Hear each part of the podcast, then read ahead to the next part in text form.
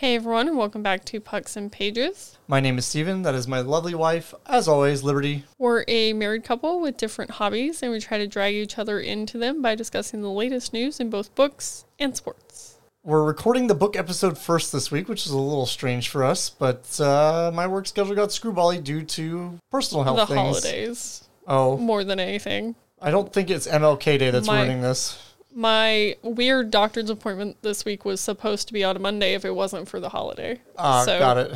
Because I have to have an appointment later in the week, we had to shuffle and adjust and everything else. Yeah, this we- whole weekend is a mess. We got really lucky that we have a lot of new leaders in the building, and they've all been learning lots of things from me. So in turn, they owe me some favors, which include changing shifts.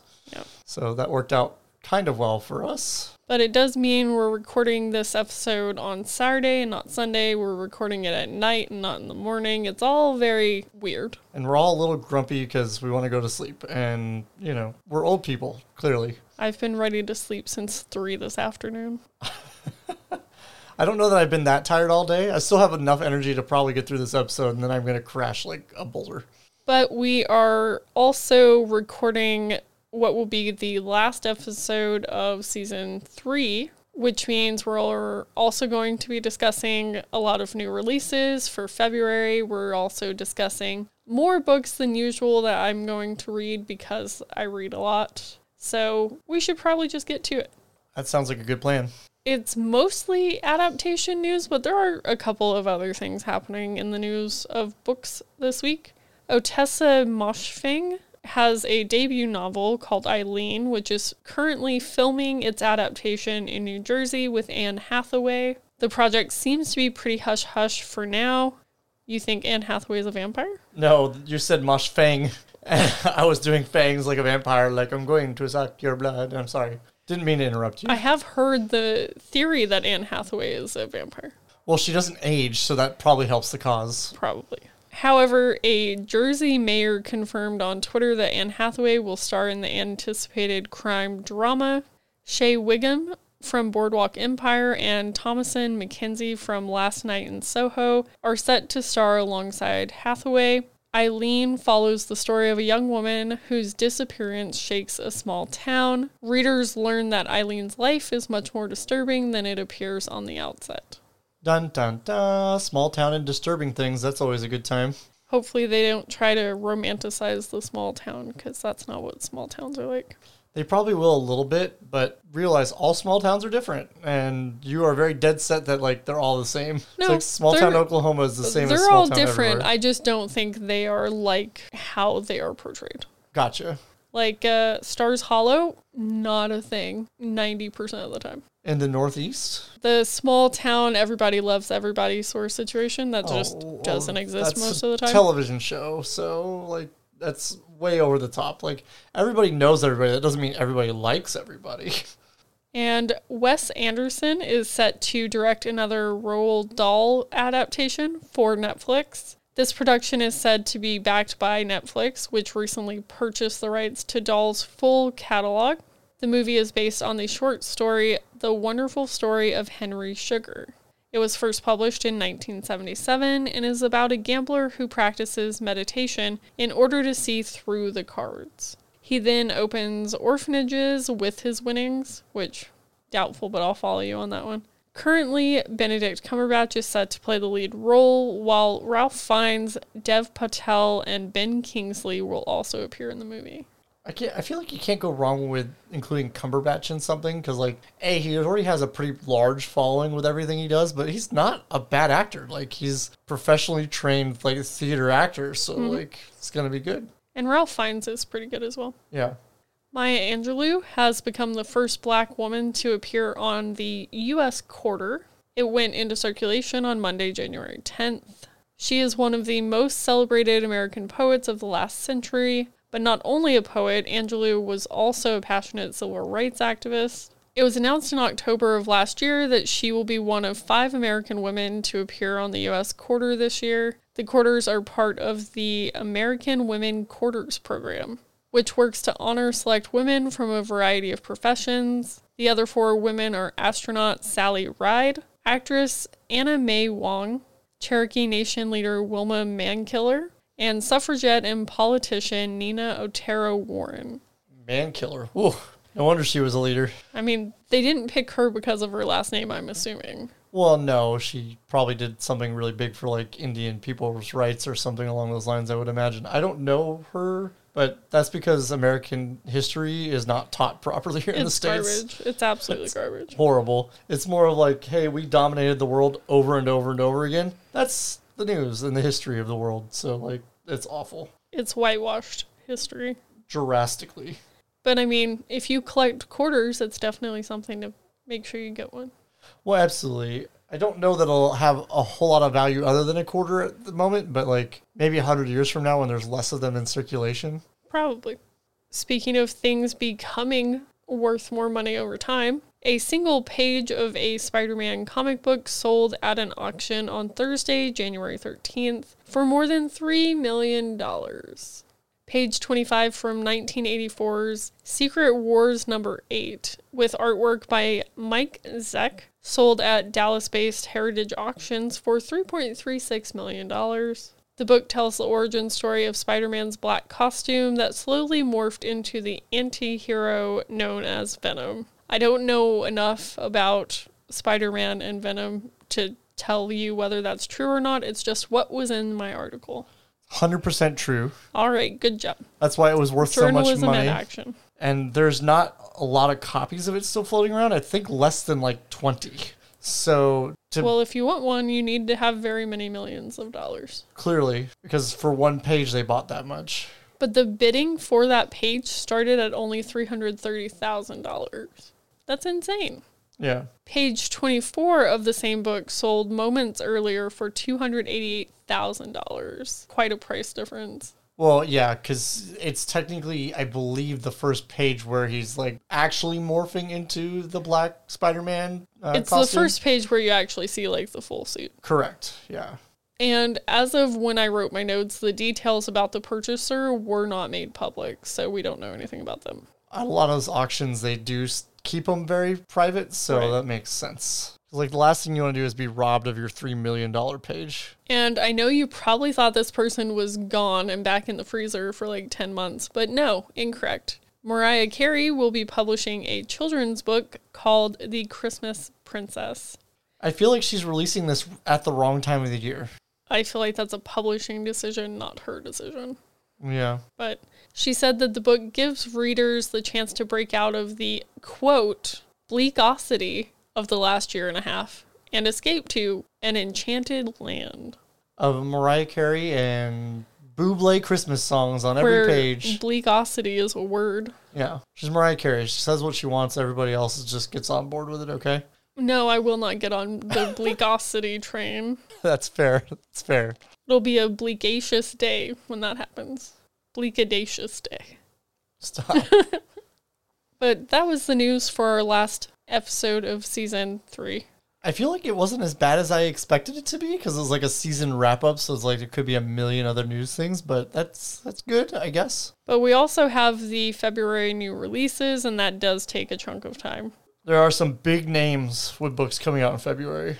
The first book I want to discuss are not big names, but they are coming up with a YA horror that I've already read and discussed on the podcast, so I'll try to keep this one brief. Horror Hotel by Victoria Fulton and Faith McLaren releases on February 1st. It's a YA horror slash thriller about a group of teenage ghost hunters who spend the night in a haunted LA hotel. I rated this one 3.75 stars originally when I read it from NetGalley, so that's a pretty decent rating. It definitely could have been better in some aspects, but like it was good. I was gonna say, as long as it's not below three, it's usually okay of a book. Like you're, I've always said you're a hard grader when it comes to books, but that's just because you have a method that's different than myself, anyways. Well, I would disagree with that, but I've just read a lot more than you have, so I've done a lot more rating than you have. That's true. But another one coming out on February 1st is This Woven Kingdom by Tahereh Mafi. It's book number one in the series of the same name, and it's a new YA fantasy series. This one is pitched as a story of clashing empires, forbidden romance, and a long forgotten queen destined to save her people. And I wrote that I'm hoping this one will be better than the YA dystopian slash fantasy series that she came out with a long time ago now, at least a decade ago, I feel like. Because I didn't enjoy that series. I was gonna say, and that's where I recognize her name, and I didn't know it was for a bad reason though. But man, I know it's been around the block for a while. Yeah. And then a book that I literally just finished reading the arc of hours ago is Dead Silence by S.A. Barnes. It comes out on February 8th and it's an adult science fiction slash horror novel. It's a genre we've realized that I enjoy, the two together. I really want to get you to play the game Dead Space because I feel like that's kind of the same thing. Is there murder? There is, and there's like all sorts of like creepy sci-fi stuff in there as well, Like what? like monsters and things, like alien monsters and things. What, what kind of alien monster? We'll have to look it up at some time. It's been a long time since I've played I mean, it it. doesn't sound bad. Yeah. But in the book Dead Silence, a woman and her crew board a decades lost luxury cruiser and find the wreckage of a nightmare that hasn't yet ended. And this one I rated four stars when I read it from NetGalley this past week. I think for me, there was just a little bit missing. And part of that was that I could see a lot of these, like, certain plot points coming, which I don't love, but at the same time, it got dark and creepy and weird, which I always want the books to do. I want it to like go there to take it to that point. I don't want you to go, it's dark and haunting and stuff in your synopsis, but then when I read it go, to whom? Uh huh. To a to a child? Right. So You're like, sure it is. I will say though that this book uses something I don't enjoy as like a storytelling method, but it does it in such a way that I don't dislike it in this one, and that's the unreliable narrator. But it's done in such a way where it's like plausible plus like is she really an unreliable narrator or is she not? Right. So it kind of made that okay. Coming out a week later is House of Sky and Breath by Sarah J. Maas, releasing on February 15th. It's book number two in the Crescent City series, and it's an adult fantasy series. I won't describe the plot of book two really, because if you haven't read book one, Spoilers. in the first book, Bryce Quinlan and Hunt Athalar try to get to the bottom of a cold case. I wrote that weird. It's a cold case involving murder. In this book, they need to look over their shoulders as the fallout from the first novel comes crashing down around them. Sounds good. Like it seems like a decent series, and I know obviously Sarah J. Maas is like one of the most popular authors in the YA business. Well, it's an adult novel. I have to specify, like, it's very specifically adult because there is this conversation in the book community of whether her book should be YA or adult. It's kind of in that weird gray borderline area. because I could see how books one and two of her Throne of Glass series could be considered young adult or new adult. But everything after that either gets really, really dark or really, really sexy times. And so, like, I really think those two things paired together really make it into the adult side of things. And I've heard the same thing about the other series that I haven't read, the Court of whatever. I think the first one is A Court of Thorns and Roses, but I don't know if that's what the series is called. You're asking me, but I don't know even anymore. Oh no, I'm not asking you. I'm just thinking out Oh, loud. I know you don't know this. That's good.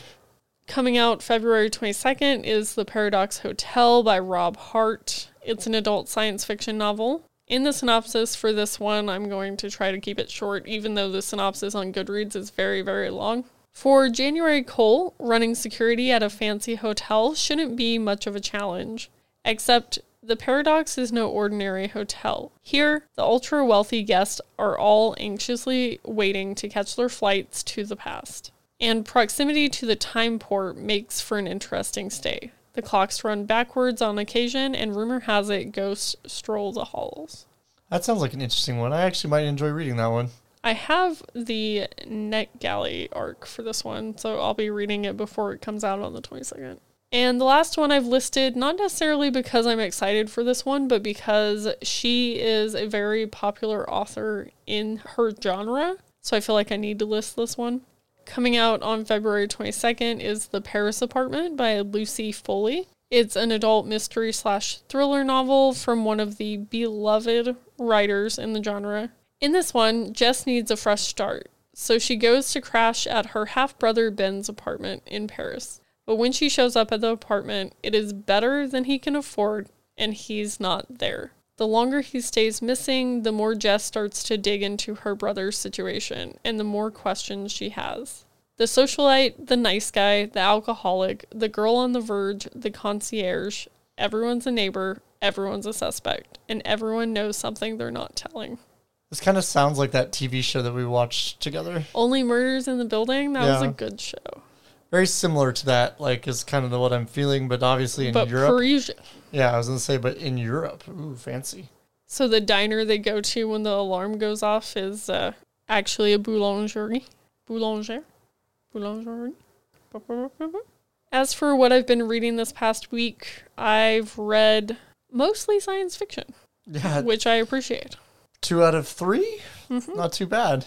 Well, first I finished Leviathan Wakes by James S. A. Corey. I didn't have a ton left to read of that. It's a 2011 release and book number one in the Expanse series, so I am on my way.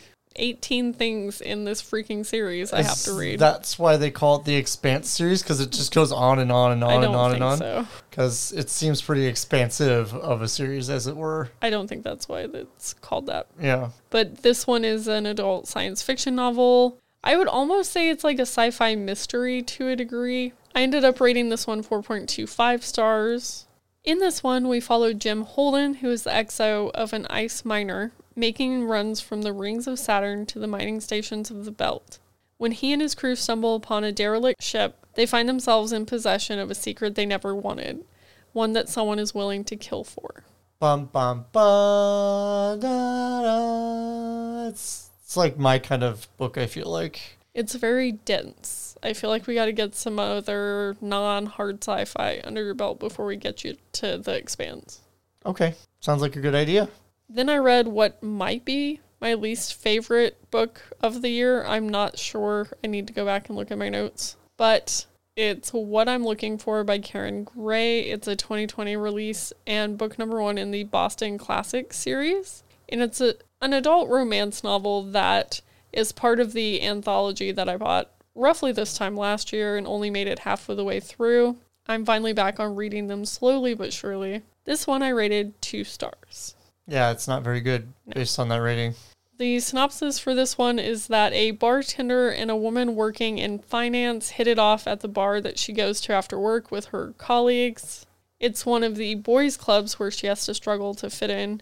I didn't know this before I read it, but it's set in the 80s, so that was really weird. I think the first thing I noticed was she talked about using a corded phone. I'm like, who the hell does that? Some people still, because I, I literally sell those little springy corded adapters for corded phones still to this day Well, at work. weird. So kind of a weird thing to sell, but we have it. Well, I mean, she was someone in her late 20s, so I wouldn't have expected that out of her. But it was the 80s, apparently. I'm gonna find a way to jerry rig one of those to your cell phone and the charger, so like every time you walk, it's just like attached to the, like the springy Does that cord. mean I could charge from one section of the room and then walk around on my phone? yeah, Guess what? I still wouldn't do it. but this one had a lot of like sexist and like misogynistic tones that it never really like addressed. It was just like it was the 80s, so this is how it was in the workplace. I'm like, but uh, we're writing this book at least 2018, 2019, 2020 because it came out in 2020. So like we don't have to let it just pass by our novel without saying or doing something. yeah, I get that. So that was pretty gross. The only saving grace that kept this from being a one star is the main character named Will, the love interest, and that's about it. You liked Will? Yeah. Though this was supposed to be like kind of steamy and like sexy, and my problem with that is the author would describe on the page like the most bland kiss or sex scene I've ever read. And then the main character in her head was like, This is the best kiss or best sex I've ever had. And I was like, Oh, honey, I really hope that's not true. So what you're comparing it to is like those Christian love novels who are like, and then I held his hand, swoon. I've never read one of those, but I'm going to assume it's pretty much the same. So I, I think I told you about the people I sat next to on the flight up to Oklahoma for Thanksgiving, and they were two very Christian Oklahoman women, and They were older ladies, right? well, one of them was. One, Oh, okay. The other one was her daughter. So, like, I would say she was probably maybe a year or two younger than us, but Oh, okay. not that much younger. I was picturing two little old ladies the whole time. No, um, but they were reading a book like that, and I, I literally would just like peer over every now and again and just read like a paragraph because I'm like, I didn't bring a book. I'm really sad now. There's a book here next to me. Maybe I should read a paragraph of this. And I was like, this is awful. Oh my You god, know, please stop. Sometimes people just have bad taste in books. And- Clearly. And, so you don't need to share in that. yeah, it you, was. you don't have to. it was rough and like they were nice folks and they wore their masks on the plane and those were the two requirements i required as people sitting on my aisle uh, Right. on my flight so they didn't bother me but it was just like boy that's a choice to read a book like that like it must be so boring Some people like Christian fiction.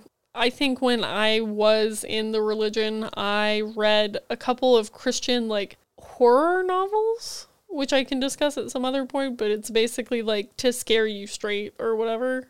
Yeah i don't think like it's a bad category for it to exist it's just different from like everything else that's I'm gonna make days. us read one for season four. I, I'm on board. Uh, I'm on board. I will probably hate every second of it, but for the entertainment value, it might be worth it. right. Yeah. And off of that tangent, I finished Dead Silence today by S.A. Barnes. I've already mentioned it. It was a NetGalley arc for me, and the book comes out February 8th. It's an adult science fiction slash horror novel that I rated four stars. This is the Titanic meets The Shining, in which a woman and her crew board a decades lost luxury cruiser and find the wreckage of a nightmare that hasn't yet ended. It was really good. Sounds good. As for what I plan on reading next, it's going to be a couple weeks until we record again, so I'm just going to list the ones that I know for sure I will read, and if I read anything else, I'll bring it up next time. First is the chunkiest book on my TBR for the month House of Earth and Blood by Sarah J. Maas. It's a 2020 release and book number one in the Crescent City series. It's an adult fantasy novel. It follows Bryce, whose best friend was murdered two years ago, and the suspect was put behind bars, but now more murders of the same MO are happening, so she pairs up with a fallen angel to solve the case and put the real murderer behind bars. And I'll also be reading The Paradox Hotel by Rob Hart. This is a NetGalley arc, comes out on the 22nd of February. It's an adult science fiction novel. This one has been pitched as a locked room murder mystery set at a hotel for time travelers, in which a detective must solve an impossible crime even as her own sanity crumbles. That sounds even better than the way you described it earlier. Well, I knew I'd be bringing it up twice, so I had to come up with two different ways to discuss it. Well, you definitely made the more exciting one last, which I guess you saved best for last in that instance, which is great choice. Yes. And then I'm going to try to get to Giant Days Volume 7 by John Allison. It's a 2018 release and part of an adult comic series. In this series, we follow Susan, Daisy, and Esther as they attend university. But in this volume, we don't only follow them as they go to classes and look ahead to the future, we also follow them through grocery store protests, family reunions, and an MMORPG wedding. That's going to be a choice. A, a wedding based off of an MMO RPG? Oh boy. They're role playing a man and his wife. No. Really? Is that what they're doing? No, I Oh. don't know. Let's say I'm like, that's What so other cheesy. roles would there be for a wedding? An orc getting married to a druid? That's kind of more the speed I was thinking. Yeah. I, I don't appreciate that. Yeah. Well, good luck. That's what you're going to read. And then I plan on reading two novellas set in the Expanse series by James S. A. Corey. The first is The Butcher of Anderson Station. Its release was in 2011, and it's the first novella in the Expanse series. So it's an oldie but a goodie. Hopefully. Yeah.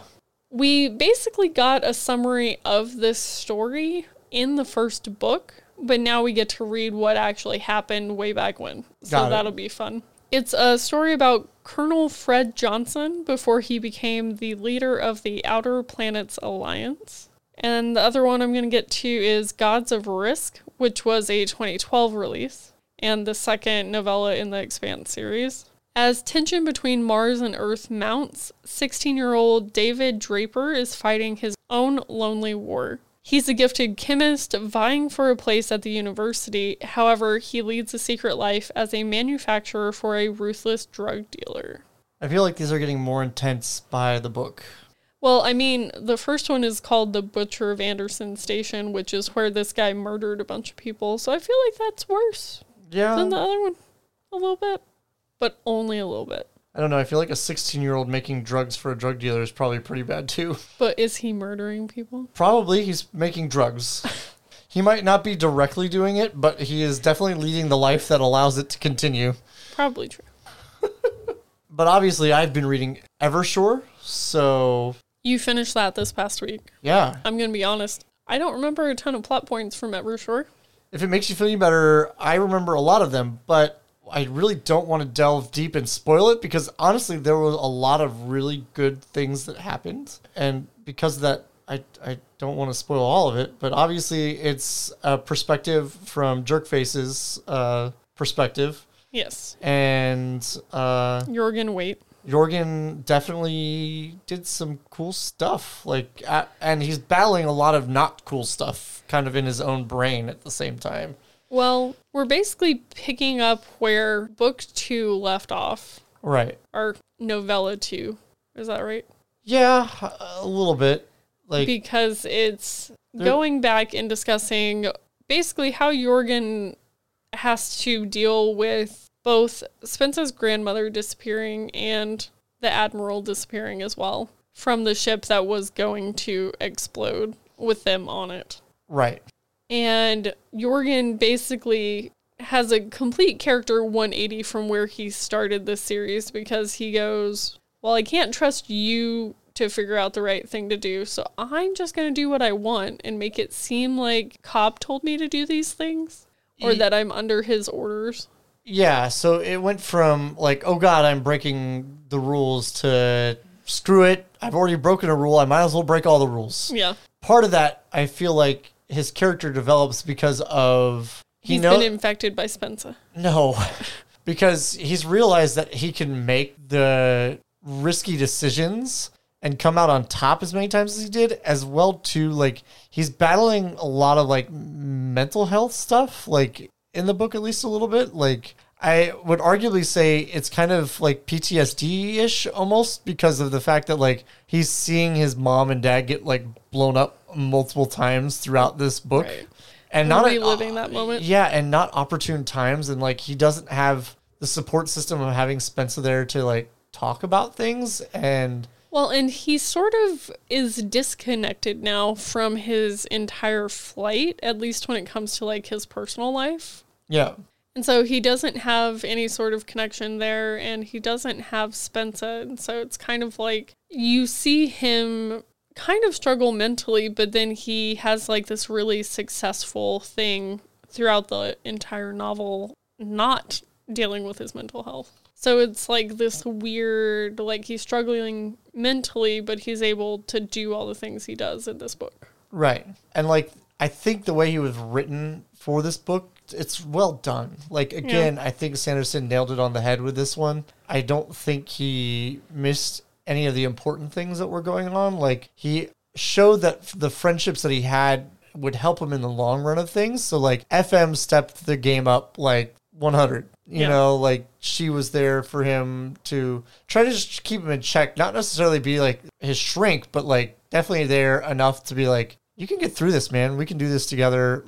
And we're a team and a unit for a reason. It's because we've been through a lot of crap together, and together we can get through anything. Two Which- notes. One is that it's technically written by Brandon Sanderson and Janci Patterson together. Yes. So there's another person as well who worked on the novellas. Also, the thing there with FM and Jorgen, it was hard for Jorgen to open up to FM. It took most of the novella for that to happen. Right. And it was really only because he was in a situation where he felt like it was either that or they're going to lose this big battle because he can't focus and do his thing. Right.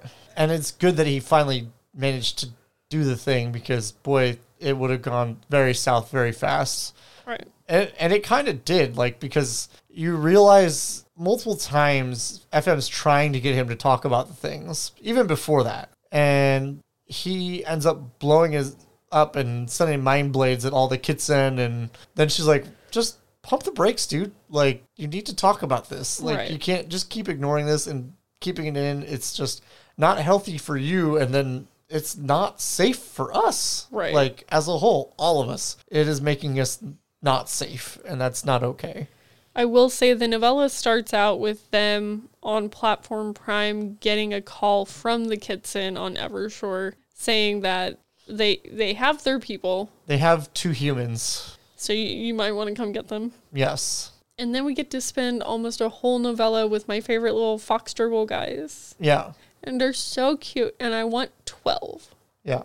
But like the big thing of this story is a lot of continuing to build the alliance. Mm-hmm. Obviously, Jorgen continuing to grow his powers and strengthen them intentionally and unintentionally, uh, because that that happened both times, a couple times. And then you really start to get to see the sci-fi-ness and the structure of detritus a little bit more, which I thought was really great. And I won't go further than that because 100% that's a spoiler if I do. But you see a lot of rig as well doing some cool things with the engineer team and i just i i love the sci-fi stuff so much that like i was eating it up i'm like just give me more like um nom nom Right. nom nom nom nom There's something about this series that I really enjoy that I think other people may not, which is pretty much in every book or every novella, you see a different planet or different people and that sort of thing.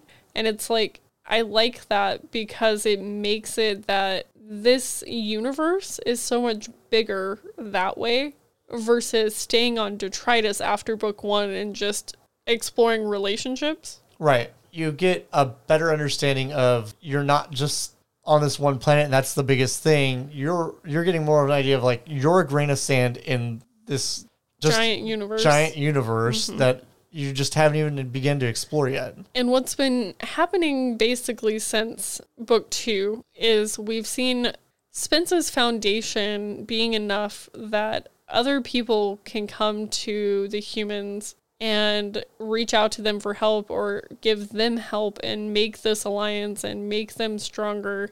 And so the Kitsen and the UrDail and the humans are all becoming an alliance together, which I'm sure the superiority do not want. Yeah, the the reality of it is, well, two out of the three have been allies before. Like the hardest part for the Kitsen persuasion on this was the fact that the humans tried to conquer them the last time they came to their planet. So Right. And you see that immediately when they do go there because one of the Kitsen tries to have a fight with Jorgen. right. And it's like, dude, I'm not going to fight you when you're like two feet tall. Well, it, and it was I think Nedder that was or Nedd that was getting the uh, threats of like I will ram my sword through you, and it's like that's the size of a toothpick, my dude. Like that's not gonna do anything to me. I'm pretty sure they said it was a dagger. Okay, still super small. Yeah, yeah. and it's supposed to be like a sword to them. So it's like no. But I just like this, like, it's almost like Spensa in one species. That whole, like, bluster and attitude and, like, puffing up and trying to pretend like you're bigger and stronger than you actually are. But I feel like the kids that have to do that because otherwise They're they just tiny. yeah they get Yeah. overlooked. And so like the reality of it is is even King Hesho was kind of like that already. I mean, I would argue that Spensa also had to do that because she was also overlooked, especially in book one. Well, and she was little, so it's kind of the same thing. Like Yeah. she was smaller than everybody else, so she had to be loud and apparent, otherwise people wouldn't pay attention to her. And that's kind of important when you're trying to make a name for yourself in something that most people don't expect you to be able to do. So I get that perspective as well. And there ends up being a conflict with the superiority because they see everyone gathering together on the Kitsen planet. Like, excuse me? Yeah, and the superiority's goal is clearly to just quell that uprising Right. completely immediately and just smash it down into little pieces. And that's kind of where like everything gets absolutely insane in like no time. Well, because the Kitsen are so small, and like it seemed like from what I was reading, their planet is pretty spread out. It's not like a, the humans who were all in detritus, they seem to be in different islands or different cities throughout the planet. Right. So it would be harder to call up a big enough force to deal with the superiority with all their technology and people and everything else they have to their advantage. And at the same time, you do have the humans coming in to help the Kitsen. And then you have the UrDail and like Wandering Leaf appears out of thin air at one point, and at that point the superiority goes.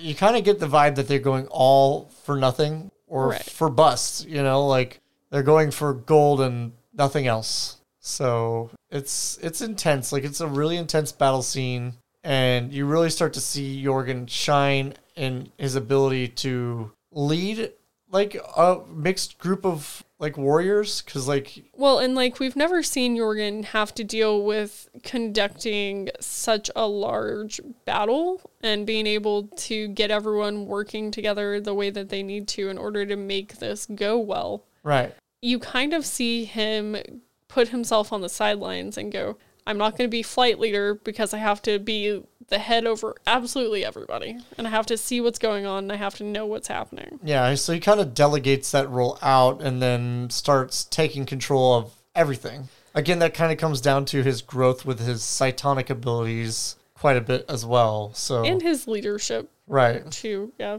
And we also see him do something we've never seen happen before in any of these books so far, because now a planet is orbiting another planet that wasn't there previously. Well, so much for avoiding the spoiler thing that I said we were going to avoid. But yeah, that's It's a thing. big deal. It's a huge deal, but that that was kind of the point.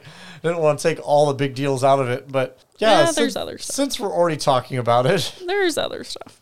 part of our good friend uh, Rig's work and his team, yeah, they find out that they can transport whole planets when they only meant to move like four or five platforms, uh, which is pretty impressive to say the least. I just feel like it would have been much more catastrophic than it was in the novella. That's my only thing. Because it's got such a giant mass and weight and like gravity. The way I kind of saw it was like it was a larger Death Star, more or less, but obviously like no planetary like destructo weapons. That's no moon, that's a planet. Yeah, yeah, but yeah, yeah, I I get you on that. It's just it was a pretty crazy scene to say the least. And we never get caught up with how Cytonic ends, which was frustrating for me because I was like, okay, I've read three novellas and three books, and now the timeline's gonna mesh up together finally. And it ends like right before Spensa makes it back onto Platform Prime. And I'm like, the hell is happening? Right. And, and that's probably why I'm a little irritated because, like, I was under the impression when we started this that everything was pretty much already out except for like one or two things. And then I realized now that there's a whole other full size book that I'm going to have to wait for. That's only one thing. That's that's a long time, though. Well, yes, it is. It's not going to come out this year. It's not going to come out. Hopefully, it'll come out next year. It's supposed to come out in 2023. we'll see if that's true because everything seems to be being delayed. But He's pretty good at his timelines. year specifications. He might not know when in the year it'll happen, but he usually is pretty good about that. That's good at least. Unlike some authors, Martin, Lynch, George R. R. Martin.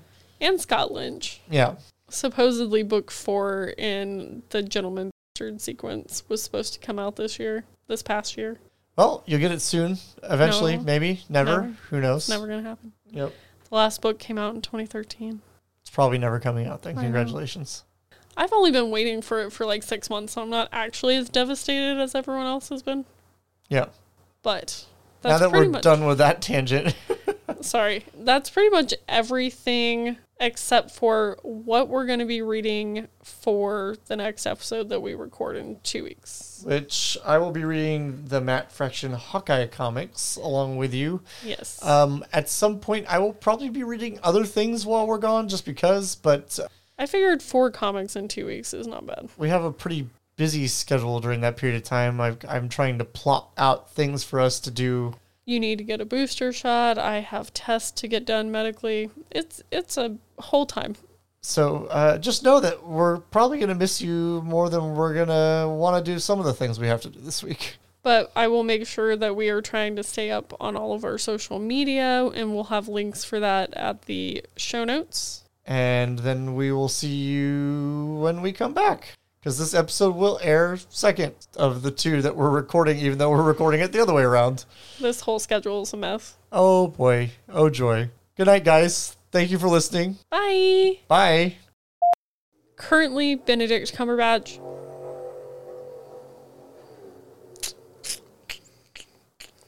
You know what's funny is I think the filter actually caught most of that. It didn't. Oh, okay. Sometimes it'll look like there's nothing there and then there's something there. So it Cutting didn't all catch that then, including the noise.